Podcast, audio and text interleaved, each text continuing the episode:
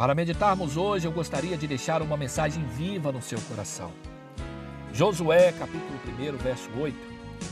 Não cesses de falar deste livro da lei, antes medita nele dia e noite, para que tenhas cuidado de fazer segundo tudo quanto nele está escrito. Então farás prosperar o teu caminho e serás bem-sucedido. Queridos, a palavra de Deus revela seus pensamentos impressos no papel para estudo e consideração do seu povo. A palavra de Deus é como ele pensa sobre cada situação ou sobre cada assunto. E para ser próximo de Deus, é essencial que você permita que a sua palavra seja uma mensagem viva no seu coração.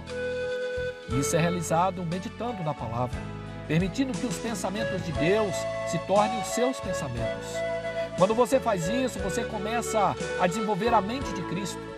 E eu quero nessa hora encorajar você fortemente, firmemente, a amar a palavra de Deus e a permitir que ela seja um farol na sua vida. Josué está nos dizendo aqui que nós podemos sim meditar na palavra de Deus, a fim de experimentarmos êxito em todos os nossos caminhos. Meditar ou refletir na palavra de Deus tem o poder para impactar cada área da nossa vida. Provérbios 4, 20 a 22 nos diz que as palavras do Senhor são uma fonte de saúde e de cura para o corpo. Lembre-se do princípio da semeadura e da colheita. Quanto mais tempo você empregar passando, estudando, pensando, meditando na palavra, mais você extrairá dela. Por isso, eu quero afirmar para você que o Senhor revela os seus pensamentos. Os pensamentos mais íntimos de Deus são revelados àqueles que são diligentes em ler, estudar, ouvir e praticar, sobretudo, a Sua palavra.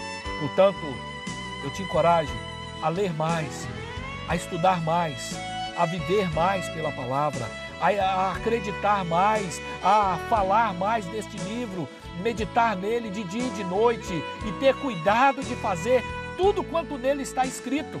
Porque se você assim o fizer, tem uma promessa linda que os seus caminhos serão prósperos e você será bem-sucedido em todas as áreas da sua vida.